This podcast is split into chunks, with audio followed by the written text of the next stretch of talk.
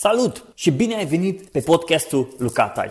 Mă bucur foarte mult că ai venit pe episodul numărul 1 și pentru că sunt foarte bucuros și foarte entuziasmat, cu siguranță o să mă bâlbâi și pentru că am și emoții, dar n-are rost să vorbim despre chestia asta pentru că nu e vorba despre mine, ci e vorba despre invitatul meu. Andy Moisescu, omul pe care îl vezi la ProTV, la Apropo TV, omul care știe să pună punctul pe publicitate, dar am reușit să vorbesc cu el despre niște lucruri destul de interesante și am ajuns despre experiența de viață, despre ce înseamnă să fii ambasador Mercedes-Benz, despre diferența dintre unii și alții la nivel de statut, despre ce experiențe își dorește Andrei și despre ce carte i-a dat insomnii. Așa că vă aștept să stați să ascultați episodul meu și interviul meu cu Andy Moisescu.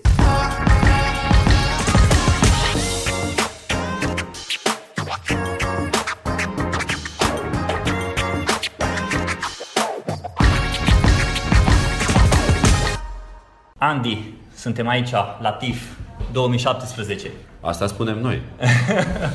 Hai să recunosc, când uh, știam că vreau să fac un interviu, am căutat interviuri cu tine pe internet. Așa. Și am găsit cu Andreea Esca. Și era foarte interesant cum Andreea Esca de la TV la radio, tu de la radio la TV și v-ați dus și ați tot discutat. Și mi-a plăcut foarte mult libertatea pe care ai avut-o și ai zis un lucru foarte fain despre Apropo TV. Apropo TV ți-a oferit posibilitatea să fii cine ești tu, de fapt. Da, absolut, dar nu e nicio diferență între mine din fața ecranului și mine din afara ecranului. E fix una și aceeași. Mă referam la faptul că formatul Apropo TV mi-a permis mie să vorbesc și despre mine, vorbind de fapt despre alte subiecte. Am ocazia să exprim niște puncte de vedere cu care nu vreau să arăt și să demonstrez nimica, dar uh, cu care nu ascund că mi-am propus întotdeauna să-i determin pe oameni să-și pună întrebări. Deci, de fapt, despre asta e Apropo TV. E despre libertatea de a spune întrebări. Vorbești și despre publicitate. Da, asta are mai degrabă legătură cu o pasiune de-a mea mai veche. E ușor de explicat, dar la faptul că, mă rog, când am început eu radio, spoturile se făceau chiar în radio. Nu existau la vremea aia case de producție, nu existau nici măcar agenții de publicitate.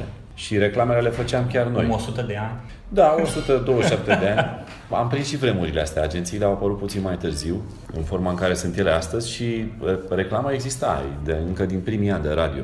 Eu am început chiar în 90, în aprilie 90 radio și... Nu ți dor de radio?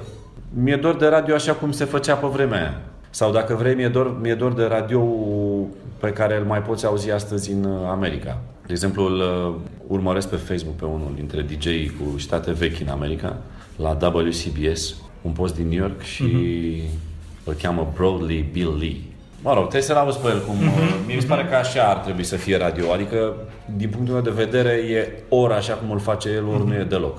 Dar bine, și astăzi poți să faci radio. Adică faci radio online. Teoretic poți face orice.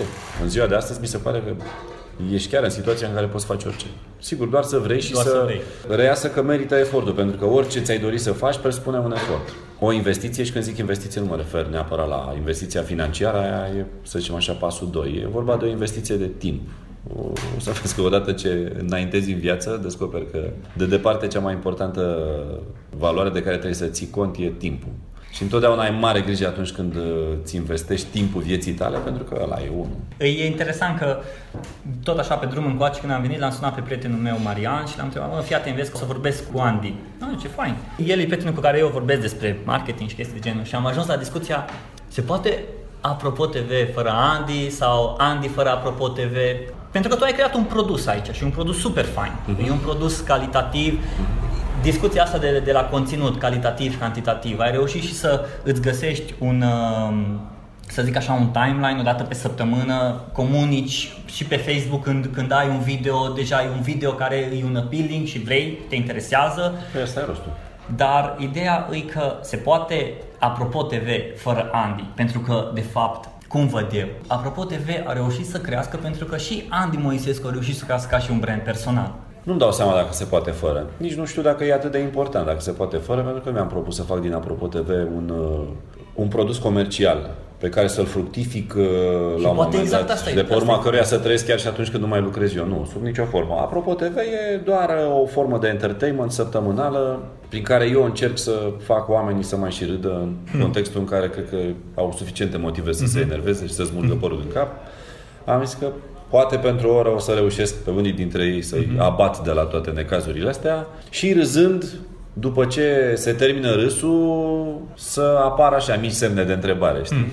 Ai reușit să ridici la cineva în jurul tău semne de întrebare, după aia să, da. să-ți scrie, mă, fii atent, da, e extraordinar. Da, da? Sunt, să știi că sunt destul de mulți oameni care să-mi spună după aia că au prins acest uh, trick și că de fapt uh, emisiunea asta te stârnește să spui întrebări. Asta mi-am și propus cu ea cumva, hmm. pentru că mi se pare că e cea mai uh, diplomată și poate apropiată de adevăr formă de schimbare. Noi toți încercăm, da, să ne schimbăm, în general spre mai bine, încercând să căutăm mai binele în viață și există mai multe variante prin care putem să facem lucrul ăsta sau măcar năzuim să putem face și cred că formula asta în care nimeni nu se dă deștept în fața altcuiva și nimeni nu vorbește de sus și nimeni nu lasă cumva impresia că deține vreun adevăr, mm-hmm. ci doar exprimă niște opinii în dorința de a-i determina pe alții să-și pună niște întrebări, poate fi o formulă. Cred. Cel puțin eu în formula asta cred. Adică eu dacă m-am schimbat în viață și am reușit să mai schimb gândurile, să mai înțeleg niște lucruri, le-am făcut doar în urma întrebărilor pe care le-am pus, nici măcar nu sunt foarte multe, să știi că am descoperit că de fapt o singură întrebare e cu adevărat importantă în viață și anume de ce? De ce? Dacă tu... Nu e puțin clișeic chestia asta de de ce, pentru că de prea multe ori am auzit puneți întrebarea de ce, puneți, gândește-te la de ce.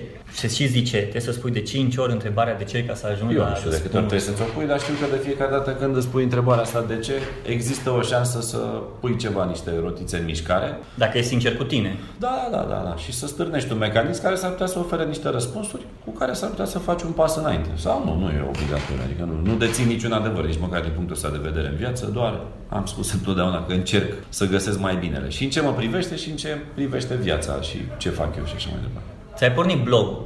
Da. Un dat era nebunie Andy Moisescu și pornește blogul, o să rupă tot, pleacă de la TV, chestii din asta. Ah, da, așa se gândea lumea. Era o discuție. Nu, era de ce ți-ai pornit blogul, dacă tot vorbim de ce? Dintr-un simplu motiv.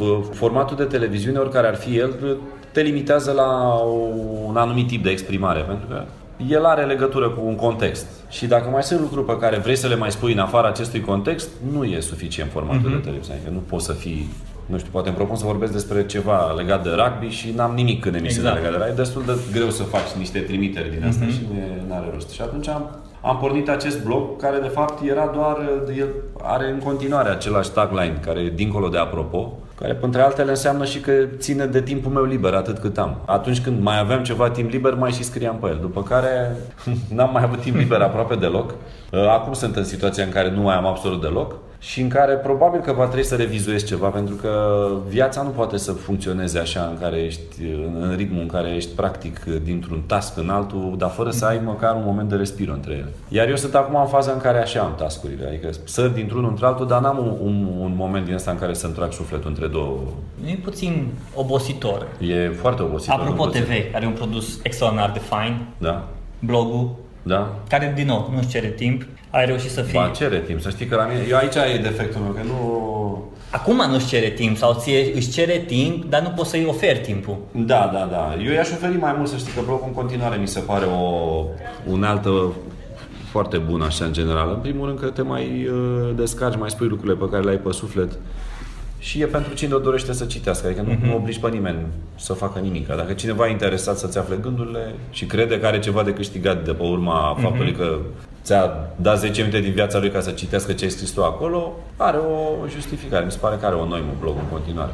Eu nu le-am gândit niciodată pe astea ca produse comerciale și pentru că, sigur, mi-a dat Dumnezeu suficientă minte încât să mă așez profesional în zone din care să depășesc această încrâncenare financiară, câștig bani ok de la televizor, de emisiunile pe care le fac. Sigur, nu e cazul lui Apropo TV aici încă o dată. Eu. Asta e un produs da. pe care îl fac uh, realmente pro bono, nu câștig nimic de pe urma lui. În cel mai bun caz sunt pe zero la sfârșitul da? sezonului, da? Dar nu, nici măcar n-am avut vreodată intenția să câștig bani de pe urma Apropo TV.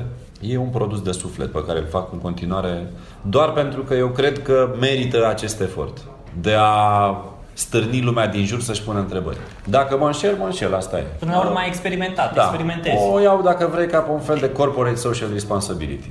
E... Mea, că e prea complicat așa. E un fel de pro bono, da? Un fel de caritate, dacă vrei. Și Am o, o facem așa, e foarte bun. În plus, sigur că nu sunt acum ipocrit să nu realizez că Apropo TV, chiar dacă nu mi-aduce niciun fel de câștig financiar, mi-aduce totuși niște câștiguri de cealaltă parte. Corect. Chiar tu ai venit și ai povestit legat de brandul personal, lucruri de care eu sunt conștient de foarte păi, mult. Chiar așa și de brandul personal, am văzut că normal, fiind de aici la TIV, vorbind cu Mercedes-Benz, ești ambasador Mercedes-Benz. Da, unul dintre ei. Ce înseamnă asta ca și ambasador? Ca și ambasador, în principiu, ar trebui să promovezi uh, în mod nativ valorile pe care le reprezintă brandul cu care tu ești asociat. Ok. Pe scurt, despre asta e vorba. Iar asocierea, în cazurile noastre, e una nativă. Adică atunci când Mercedes a venit la noi, a venit tocmai pentru că valorile noastre, noi suntem și noi oamenii, chiar dacă suntem conștienți sau nu, cu toții suntem branduri personale. Cu toții suntem și niște branduri, nu numai niște nume. Diferența dintre unii și alții e doar la nivel de conștientizare a acestui statut. Dar uh-huh. el există, uh-huh. inclusiv pentru persoanele care sunt mai puțin publice. Uh-huh. Pentru există, în jurul prietenilor și așa mai departe. Persoane publice, deci recunoscute, de oameni pe stradă, reprezentăm la rândul nostru niște produse, niște branduri care avem niște atribute, da? niște valori. Atunci când ele se potrivesc cu anumite produse, un produs poate să-ți propună o asociere de imagine sub uh-huh. diverse forme. Da, Acest da, brand da. ambasador este una dintre formulele prin care tu de fapt duci mai departe, e un cross promotion dacă vrei, da? Și eu am de câștigat de pe urma faptului că Corect.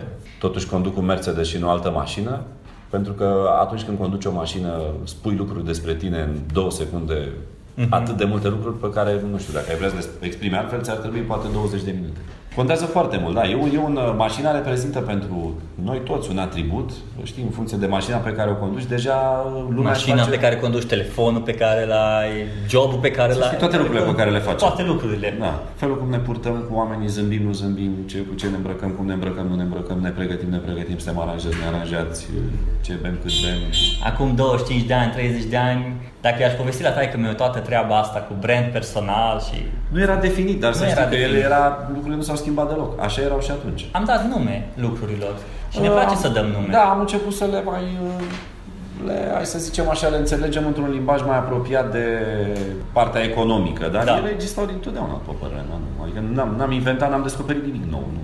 Ce să mai descoperim nou? Apa caldă inventată de mult, noi doar constatăm niște lucruri. De altfel, când citim cărți legate de comunicare, în general, Citești cărți de comunicare? Da, absolut. Ai timp? Da, da, da. Ce cărți? Asta îmi fac timp. Mă rog, tot ce îmi pică mână și mi se Ultima carte pe care ai citit-o? Despre Elon Musk, de exemplu. Îți place Elon Musk? Îmi place să aflu lucruri despre oameni care influențează lumea și comunitățile din jurul lor. Ca și Donald Trump? Da, uite, am, cred că am citit și o carte despre Donald Trump, dar mai mi aminte. Cred că am citit, că a, a apărut ceva și legat despre el, dar am citit acum mulți ani și nu mai, nu mai amintesc exact. Dar probabil că legat de ceva de cum și-a construit imperiul. Pentru mine e fascinant să aflu cum uh, oamenii mișcă lucrurile și împing lumea într-o direcție, oricare ar fi ea. Mă, mă fascinează chestia asta și, în general, ideea de comunicare mă fascinează, pentru că mi se pare că, de fapt, e unul din lucrurile care, într-adevăr, contează în viață. Eu nu sunt atât de atras de... De persoană cum îi? Pentru mine viața contează cu adevărat uh, experiențele pe care le trăiesc și oamenii pe care îi întâlnesc. Restul lucrurilor nu sunt vin și plec, adică nu mă impresionează foarte tare nici cine ce mașină deține, ce telefon, ce... Hmm. Asta mi se pare mai puțin important. Mi se pare important în măsura în care îmi comunică ceva despre el. Dar posesia efectivă a unui lucru e total nesemnificativ pentru mine. Adică nu are nicio valoare. Eu dacă am o casă sau doar stau într-o casă care e cu chirie, e fix același lucru. Nu. Întotdeauna am preferat să investesc în experiențe, ca să ți-o spun pe aia dreaptă. Adică nu prea dețin Există nimic. oameni care da. împart între experiențe, vreau să investesc în experiență și chiar dacă stau în chirie sau nu am ultimul tip de telefon sau nu am nu știu ce mașină, dar investesc în experiență. Da, și, eu și sunt unul dintre ei. Uite, exact. să vezi că nu am ultimul tip de telefon. și mai sunt cei care investesc în, uh, în produse.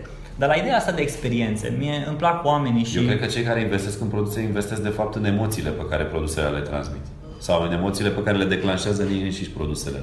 Dăm un exemplu la întâmplare, așa, nu știu, să zicem, Ion Țiriac investește în mașini de colecție. Ok. E sigur la mijloc că e o emoție pe care el o trăiește în raport cu mașinile de colecție. Nu doar ideea în sine, dar deține mașini de colecție. Da. Sunt convins că e o, o latură, o coardă emoțională la mijloc. Așa ca investiție, bun, poate să fie și asta. Deci oamenii la urmă... investesc în experiențe și în emoții. Da, da, mm. experiențele sunt emoții, dacă o dăm acum în filozofie, dar de fapt asta e. Eu am încercat să mă depărtez de ideea asta, nu-mi place să fiu filozof. Aș prefera să rămân un om cu capul pe umeri și cu picioarele pe pământ, dacă se poate. Care e următoarea experiență pe care vrei să o experimentezi? să vrei să faci ceva, nu știu, zbor cu avionul, să... Nu, nu, nu, nu sunt căutător de experiențe de-astea extreme. Aș vrea să învăț surfing și să învăț să mă dau cu kite Uite, am dat așa două chestii la da? da. În general, experiențele pe care mi le doresc eu acum și o să vezi că, mă rog, odată cu vârsta, cam asta e direcția, încerc să descoperi, să-ți dorești lucruri care sunt din ce în ce mai apropiate de natură. Și noi venim dinspre natură, ne îndepărtăm din ce în ce mai mult de ea de-a lungul vieții, mm-hmm. după care simțim uh, că ne lipsește ceva și căutăm să ne întoarcem din ce în ce mai mult spre ea. E interesant că exact asta am simțit. Cu câțiva prieteni ne-am luat, ne-am închiriat o dubă și ne-am dus. Auschwitz, Bratislava, Viena și eram, ai de capul meu ce faină e. Păi asta să... pentru că erați împreună. Și pentru, dar știi ce era interesant? Eram o persoane din 8 orașe diferite și nu erau, nu sunt cei mai buni prieteni, dar pentru că am reușit să trăim experiența asta, să ne plimbăm pe străzile alea, să te oprești. Prea puțin am folosit telefonul când mergeam prin oraș și ne foloseam de hărți. Și întrebam oamenii, unde e aia, unde e cealaltă? Și era foarte fain. În România e așa o, o, o țară atât de faină prea puțin o experimentăm. Să mergem până Maramureș, să mergem până într-un oraș, nu știu, luăm orașul Salonta, din lângă da. Oradea. E, probabil că există o explicație și aici. În mod cel va veni și vremea în care ne vom întoarce mult către natură și către a ne descoperi unii pe alții și de a ne oferi unii altora experiențe din ce în ce mai mm-hmm. Suntem la faza la care, mă rog, viața noastră a fost fracturată de comunismul ăsta blestemat timp de 45 de ani în care s-au dat toate peste cap. Și acum noi uh, avem, simțim așa un fel de prăpastie între noi și restul lumii care și-a văzut de un alt. Și suntem într-o goană nebună să recuperăm pierderea asta, întârzierea asta, știi, da, dacă da, da. vrei. Cel puțin așa mi se pare mie. Adică am impresia că am simțit nevoia să, unde am stat înghesuiți în niște case mici, uh, toți la fel în blocuri, am simțit nevoia să uh, avem, avem fiecare casa lui cu câte 10-12 camere, ceea ce bineînțeles că s-a demonstrat că nu era nevoie, dar eforturile le-am făcut. De-aia vedem explozia urbanistică. Din păcate, exact. ea este mai degrabă implozie decât explozie, pentru că ea s-a dezvoltat în teritoriu, doar s-a rămas acolo. Da, da. Asta face ca orașele în momentul de față în România să fie toate praf, adică e practic de netrăit, arată oribil. Este o oroare ce se Asta întâmplă. Asta e una dintre problemele în Cluj. Una dintre nu, e una dintre problemele în toată România. Deci Serios? Mergem de mână în ce oraș vei tu, intrăm și o să vedem orori din punct de vedere arhitecturale, care strepezesc și dinții în gură când te uiți la ele și singurul lucru pe care simți nevoia să-l faci este să te duci într-o pădure unde n-a intrat omul și unde nu s-a turnat beton și să nu mai auzi, să nu mai vezi de nimeni și nimic. Este practic, după părerea mea, aproape de netrăit în niciun oraș din Sunt distruse toate, toate, toate orașele. Ăsta e un lucru trist, după părerea mea. Adică au, sunt mici oaze, da, uite cum e locul în care ne aflăm, dar odată ce ieșim din acest loc și intrăm în inima orașului, te apucă depresie. Uh-huh. Este, după părerea mea, practic de nereparat. Atât de mult s-a distrus încât este imposibil de reparat.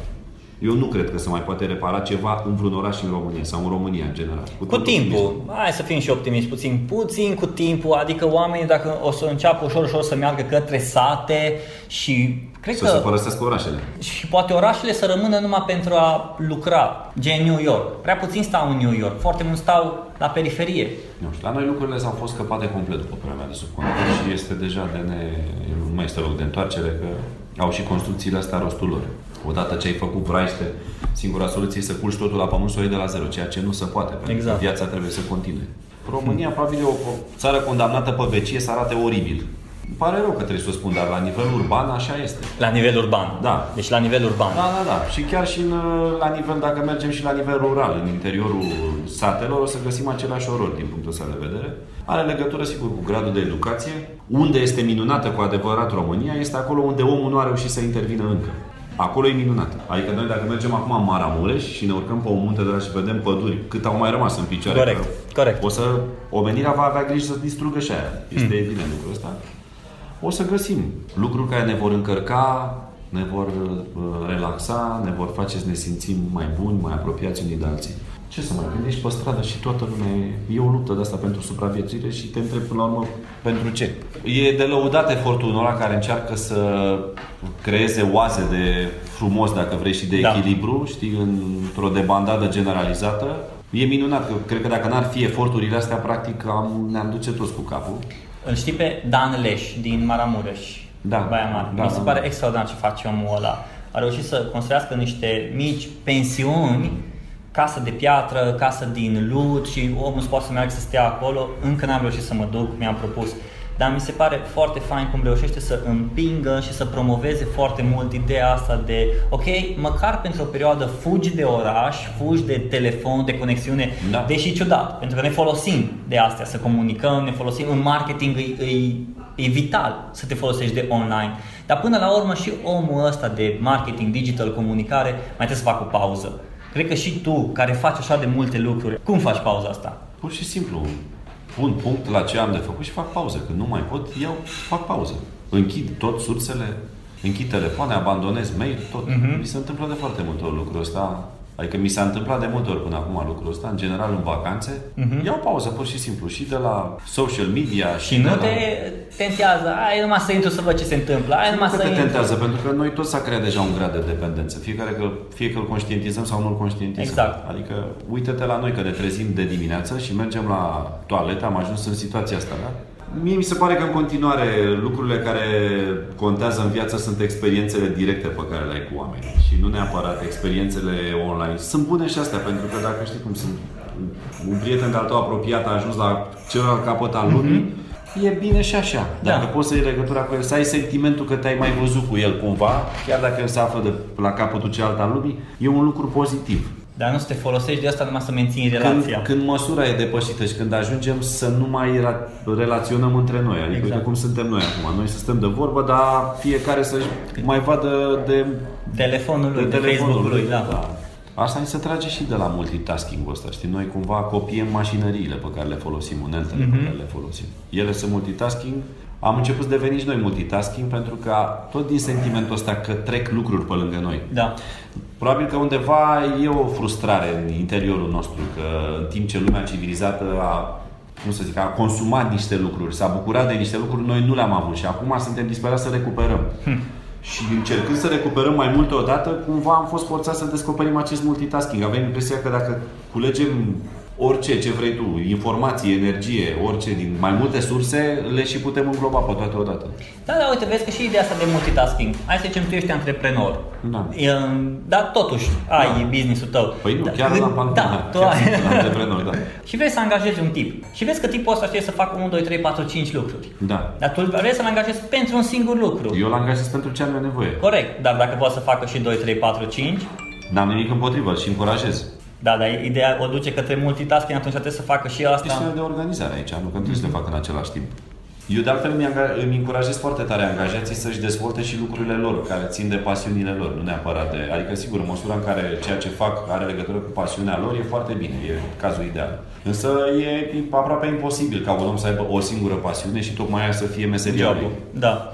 Cu toți avem mai multe și cred că cât avem mai multe pasiuni, cu atât avem șanse să fim mai fericiți. Eu am tot descoper pasiuni de-a lungul vieții și am și zis că cu cât o să reușesc să descoper mai multe în timpul vieții, cu atât o să fiu mai fericit. Și cred că e valabil pentru toată lumea. De-aia îi încurajez pe ei, în măsura în care au timp liber, să nu ezite să-și uh, să dezvolte și alte pasiuni, da? Și în măsura în care pot, eu o să și susțin din punctul ăsta de vedere. Și în ziua de astăzi, cumva, aveți, pasiunile au devenit uh, pot fi răstălmăcite și transformate chiar în, hai să zicem așa, surse de venit pentru surse, tine. Da. Ca și blogging-ul, ca și vlogging-ul, da, ca și toate astea. Din punctul ăsta de vedere, trăi niște vremuri minunate, dacă stai să te da, gândești. Da, asta da. Ai mai când și acum nu știu cu ce mă ocup. E foarte interesant. Cu ce se ocupă fiul tău? Păi este pe calculator, pe internet. Să știi că lucrul ăsta cred că era valabil întotdeauna. Da. Niște, niște generații uh, înțeleg mai puțin ce se întâmplă cu generațiile mai tinere. Și, și îi, îi la generația copiilor mei și de multe ori am impresia că nu fac nimic și sunt convins că de fapt ceva se va întâmpla. Da. Pentru că nimic nu e întâmplător și cumva ei simt lucrurile altfel, așa cum și noi le-am simțit și părinții noștri aveau impresia despre mm-hmm. că nu face nimic și la rândul lor, când erau părinții noștri tineri, părinții lor aveau aceeași impresie da. despre ei. N-aș panica aici. Pe de o parte mă bucură, știi, viața pe care au reușit să o trăim astăzi, că sunt oportunități mari, nenumărate, practic, mm-hmm. în mhm. raport cu trecutul, în care erai destul de limitat, știi. Era așa, dacă vrei, o formă de a stăbi creativitatea. De altfel, poate ăsta este un mare noroc al poporului român, dacă poți să-l numești noroc, că chinul pe care a trecut poporul ăsta timp de 45 de ani e practic mm. greu de înțeles, mai ales pentru generațiile care n-au da. Trecut prin povestea asta. Dar, uh, vezi, întotdeauna, orice parte rea există și o parte bună. Adică asta i-a stârnit pe român să fie creativ și lucrul ăsta s-a văzut. I-a provocat, da. Și mie mi se pare că în continuare asta este o cheie, a, mă, un drum bun în viață, să încerci să stârnești creativitatea mm-hmm. și imaginația oamenilor. Și eu aș face tot ce e posibil să stârnesc creativitatea și imaginația oamenilor din jur și nu cumva să o inhib.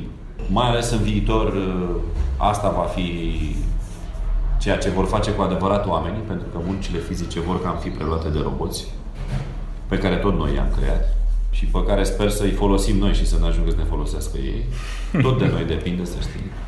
Da, exact ce zicea și Elon Musk până la urmă. Da. Trebuie să fim și noi mai deștepți decât ei începând de pe acum, că dacă da, o să ne dăm... că noi creăm, exact. să avem grijă, da. Eu am citit acum de curând o carte care se cheamă Super Intelligence și puțin să știi că tu am da de avut două nopți de, de, de somn din pricina asta, dar da, Știi cum e? Noi multe lucruri le citim și spunem, du-te mă, nu există așa ceva, nu poate uh-huh. Nu se va întâmpla. Da. Păi noi avem la mână, când oricum uh, punem și de le dăm off. Important e să, uit, să nu cumva să uităm să punem acel buton de on-off. On-off. Știi? Exact, exact. Ca să nu avem de unde să mai dăm off în timp, în timp util. Anti se răcește mâncarea. Și ăștia da. o să strige pe noi. Da, nu e problemă. Oricum, mersi foarte mult. Cu multă Mersi foarte Sper mult. să fi rămas ceva util din discuția noastră Sper să se fi înregistrate. Dacă nu sunt înregistrat, vin la București. mersi mult, Andy.